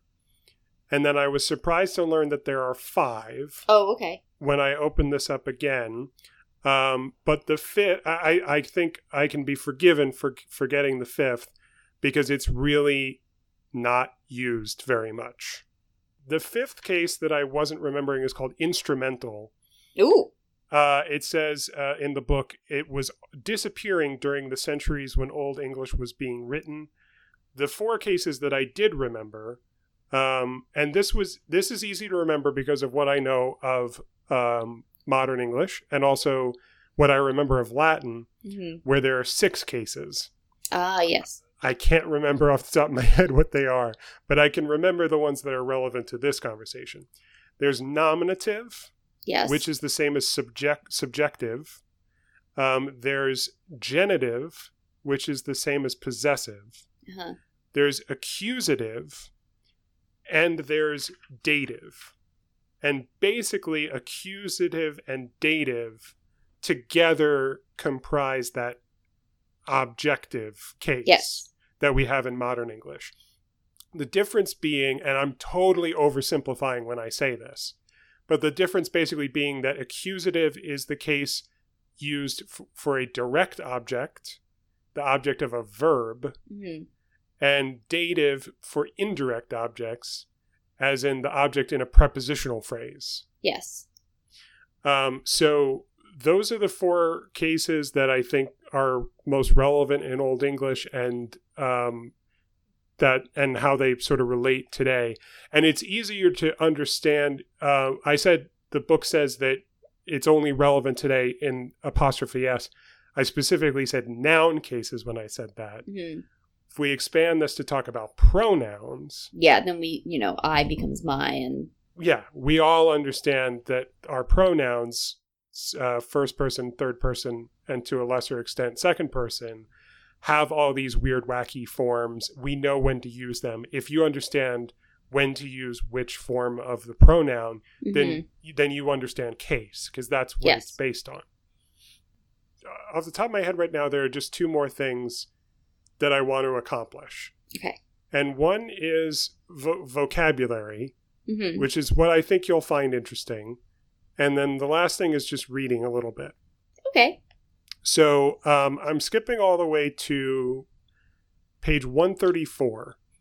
And this is in chapter 14, which is called Poetic Style. Um, and uh, I'm going to read from the section called Vocabulary. Okay. Tell me what you think of this. A large number of words are found exclusively or almost exclusively in poetry. Some of these are dialectical, excuse me, dialectal in origin, uh, while others are presumably presumably archaisms. You might expect most poetic words to represent unusual concepts, but frequently they appear in place of quite common words, as these examples show. And then there's a list of examples. I won't read them all, but for example, holm, which means sea, like the sea. Oh, Uh, ga- gamol, which means old. not camel, apparently. Not not gamal, but gamol. Something about pronunciation. And by the way, what the book says about pronunciation is we don't know how these things were pronounced. No one can tell us. They're dead. Um, but we shouldn't uh, take life so seriously.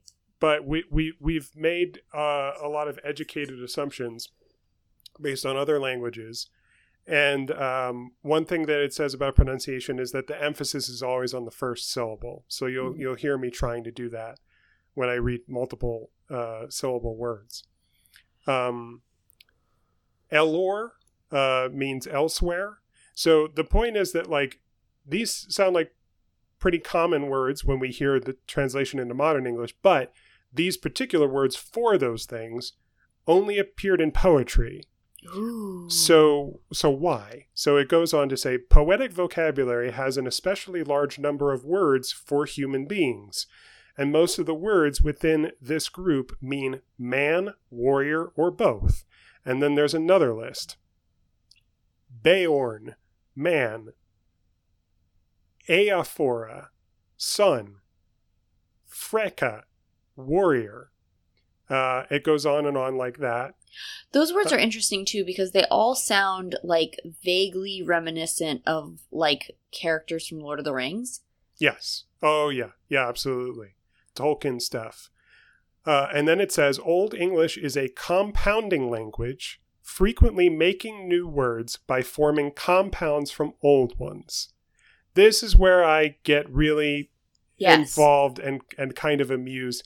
And this is why I said, when you said houseboat earlier, this is why I got excited and said that what you were saying was shockingly relevant because I was Uh-huh. anticipating this.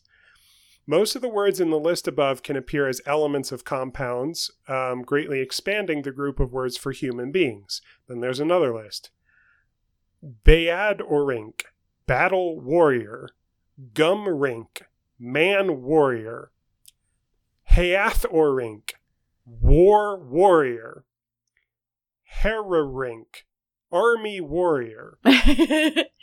Most of these compounds are redundant, or they state the obvious that a warrior goes to war or is a man. Uh-huh. N- normally, we expect a compound noun to consist of a base word with a modifier, so you know makes a new meaning. But but there's redundancy in these ones. It's a boat, but it's Mhm. also a house. That's Right. modifying the fact that it's a boat. Yeah. So this is this is where it gets to the explanation of of why this is going on. Compounds in which the first element does not modify the second are common enough in Old English poetry that we have a specialized term to describe them, poetic compounds. Um, this is what the thing I wanted to talk. Uh, the one thing I have to talk about is from. I'm, Cool. and I didn't even know that you were going to bring it up this explicitly. I just brought it up because it was old, about Old English. That's that's perfect. Let me just read this next sentence. Please. In these, the first element fills out the rhythm of a line and supplies alliteration. Ooh. so that's that's basically the explanation that I was getting to was um, these words that are exclusive to poetry are like are are are are so because they're designed to to fit the the po- the lines of the poems to have the right number of syllables To have the right meter. to sound good etc what what what did you have to bring So there's a dude I follow on Twitter whose name's Jonathon Owen, um, who is a, I, I mean, grammarian is a loose word. I saw him present at um, uh, ACES, the copy editing conference, and uh, Mhm. he's a good follow for me. And somebody had posted something else about Oscar, an Os- uh, old Oscar Mayer ad that doesn't matter, but he said this reminds me of one of my favorite, and this is why I was like, oh my gosh, I just brought this up because I saw Old English. One of my favorite Old English poetic compounds, Bahnhus. Wait, when was this tweeted? Today at Oh 5:31 Eastern Time. Go go on. Th- this is this is a wild coincidence. Go on. It means bone house, literally, which means body. Okay. I guess because your body is the house where your bones live. And I want to shout out our friend Kim right now. Is it right there? You have it starred. You have it starred. this is this is so the so what I just read to you was about poetic compounds, yes. which are those compound words where there's redundancy. The whole point of the compound is just to fill out the Fill number line. of syllables. Yeah. Then it then it goes on to describe a different kind of compound word. Um, one where the first element does modify the second. This kind of compound is called a kenning, and it is one of the most striking features of Old English poetic style. A good poet may coin his own kennings, but a number of them appear to be a common stock of poetic terms. Ooh. Here are some kennings that appear in Beowulf and at least one other poem. Okay. And then there's a list of one, two, three, four, five, like a dozen of them. uh-huh. And the one I have starred, I didn't do this today. I didn't do this yesterday. I did this like six years ago. it was the Bound one that I starred is, and by the way, I have good news for you. I believe it is pronounced Bon Hus. Bonhus. Um, it says Bon Kofa, or actually, I didn't emphasize the first syllable. Bon Kofa, bone chamber, i.e., the body. Bon fate, bone container, i.e., the body. Bon hus, bone house, i.e., the body. To I which want- I said, that rules, and that's what the apartment I'm living in is called. I want um I want Kim I mean I guess any of our friends could do it, but Kim specifically to do something that's called that. Oh yeah, Bonhus, the Bone House. Um, that's your body. Not all. Uh, the list goes on, and not all of them mean body. Um, word hoard, which means word hoard. So some of these are not that hard to read and translate. Right. Yeah, because of It's- course some of it's going to be close. It's spelled differently, but um, it's pronounced. It it's rec- totally recognizable, pronounced the same way. Word hoard literally means word hoard, i.e., capacity for speech. Wow. Um, another one, uh, Swan Rod, Swan Road, i.e., the sea. Oh my god. Knit Helm, literally night helmet, i.e., cover of night. Ooh. Um, and then Dana's favorite, Hron Rod, which means whale road, i.e., the sea. Oh. So- the word rod, I guess they had such a relationship with like traveling on the sea yeah. that this word rod, which is obviously the word Road. road, that Yeah. we know, um, frequently means the sea. Um, so this unlocked something for me that was just like suddenly I understood like, oh, um, some words are compound words and in, they are Germanic compounds. Hmm and some words are latinate words and they are like fancy complicated words Yeah. you know? Um and that really unlocked something for me that i tried to like that i applied to like the way that i read modern english texts and that i tried to bring into my writing.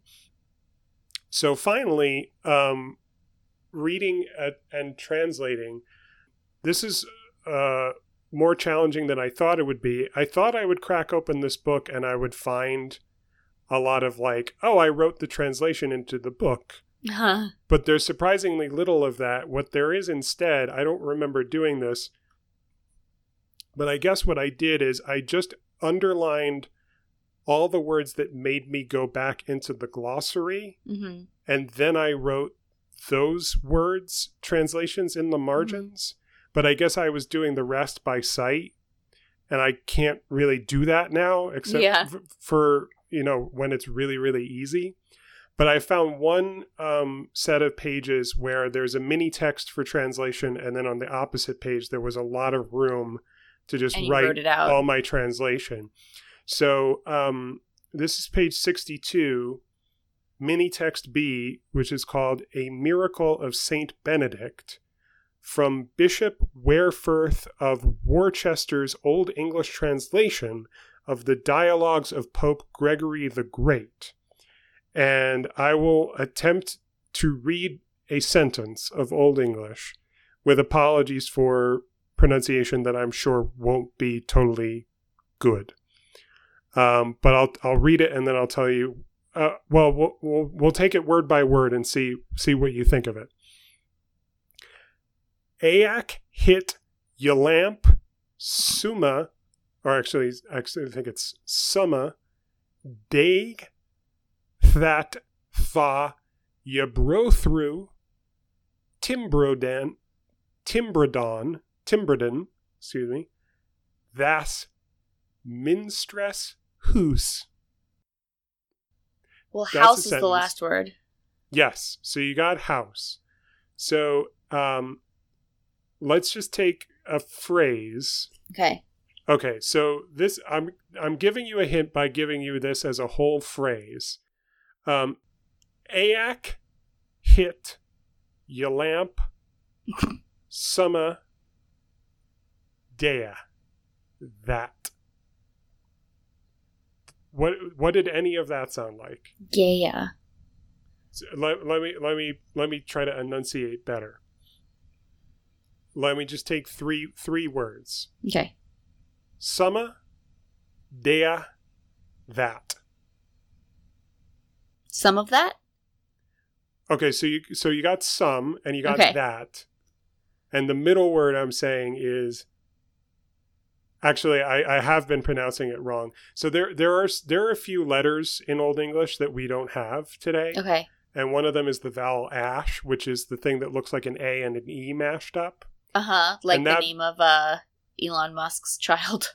Yes, and that and that's called ash, and it's pronounced like the ah in ash. Yes. So I should be saying dae, dae, I have no idea. and and, and it's the word day. Oh, just day. So aak hit ye lamp, summa dae that. Someday that.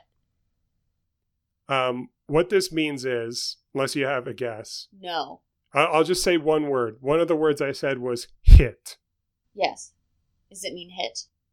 No, Okay. it means it. It. Okay. Yes. What I'm saying is, and so it happened one day that Ah. Aak hit Yalamp Summa Dae that. So it happened one day that, and and so you you know what happens that now now the rest is like it could be a sentence on its own. Yes.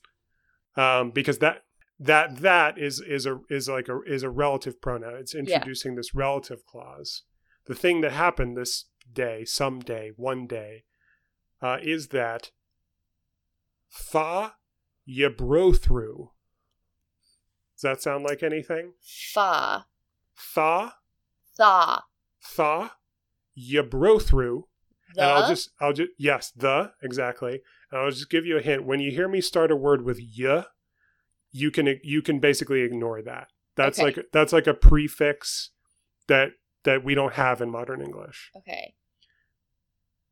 Tha ye bro through. The brother? Yeah, uh, yes, close. It's it's brothers. It's plural. Okay. The brothers. Timbradon. Timbered on. Like, tr- like, This is this is one word, okay. and it's timbradon. Traveled? Uh, no. What is it? Um, so l- let's just let's get the object. So Okay. that's the verb, and then the object is the phrase that is the object is "Vas minstress hus." So you that know, minstrel you know, house. Pretty close, but yeah, yeah. That um, church? Yeah, yeah, yeah, yeah. It's it's the house of the monastery. Yes. It's the monastery house. So what might the brothers have done one Tra- day? Which isn't travel. Prayed? Um, so notice that there's no preposition. It's uh, Oh. the, the the house is a direct object, not a not an indirect Built? object. Yes, exactly. Timberdon is built. Like timber. Exactly. So and so it happened one day that the brothers built the house of the monastery is what I have in my translation. Yeah. Um and uh let me you know, it's so funny because we, you know, especially in my job, we talk a lot about both concision and precision, which Yeah. is I don't want to say the opposite of poetry by any standards because in poetry, you know, it's very dense, but I think that there's something to be said for the fact that um you know, you can sort of take your time with language in creative writing in a way that you can't in other writing. yeah. And it's sentences like that, like, and so, what, say the, the phrase again, the, the introductory part. and so it happened one day that And so it happened one day that is useless. And it's not, right? It's not. right. But like by the same token, like it's just not you could just say one day. right. And clearly it's in the middle of something else. It's try it's a transition. But like sort of one day is the trans you know what I mean? It's just it's Oh, very yeah. interesting. Because as somebody now who's translating this, it's like quote unquote translating, you know, guessing Yeah. as you give me hints. Right. Um it's interesting to think like you know, am I wasting my time? oh yeah no you're you're absolutely onto something there and that reminds me that i should not end this conversation without just mentioning the existence of the old english word what so you know how um, some words we have they be- they begin with wh yeah, what, who, yeah whistle, and some people they might say what, what? Yeah. or which or someone I know might even somehow manage to say who. Uh-huh. Um, uh, so in uh, in Old English, those words are are more or less the same, but they do start with the H. Oh. So so when I say what, that's H W ash T, Uh-huh. and it's just what it sounds like, which is what. But not always. There are some places where you see the word what, where the word what doesn't make any sense there. And and in particular where you might see it is at the beginning of a poem or a piece of literature. Uh-huh. And in, in particular, for example, the very first word of Beowulf is what. Uh-huh. And that was just like a common trope. Like, that's just how these things started. They started Yeah. with a what. And there is no consensus on what that means. That's amazing. like, we just don't know what that's doing there. So we sort of understand it as just a, like, one way one way it's been translated is behold like Uh-huh. it, it's it's that kind of like i'm starting something so it's just it's just how might you start something you might say behold or listen or um in the case of um i'm remembering this off the top of my head so i'm sorry if i'm remembering it wrong but i think the famous writer who translated beowulf is Seamus Heaney. Yes. I think. Seamus Heaney did It a translation of Beowulf, and he translated what as so. His translation of Beowulf Okay. begins so, Yes. etc., which is a really interesting way to start a story Something, or yes. a poem. Is Because with it's a so- transition essentially. yeah, exactly. I found eventually we got into translating poetry, and I found what I didn't like about translating poetry was that I felt obligated to keep the words on the line Meter. that they were in in Yeah. the original. hmm But um, there's a lot of like, you know, the word order is not what Yes. it would be if we were writing it. Yeah. And so it's hard to read my translation in any way where it'll make any sense what's being said Yeah. but um i'm but i'm i'm keeping the words on you know in Tidy. yeah like normally if there was in a piece of prose if the word order seemed all jumbled around to my modern eyes, then I would just modernize it and and streamline it and make it Yeah. make sense. But because it's poetry and there are line breaks rather Yeah. than just sentences, it it feel. It, have you ever done any translation of poetry? No, uh, Jen Atkinson always wanted to offer a class, but there was never enough interest. Mm. Um, but I do. I have read a lot about translation. I've talked to her about a lot it, and yeah, there's there's a couple. There's many different ways to approach it. Some of which people like better than others. Um, and one of the reasons why um, poems like sonnets, for example, that are translated so that they actually rhyme in in the new language that it's in, Mhm. um, are sort of detested at this point, is because they end up sounding really fucking goofy. yeah.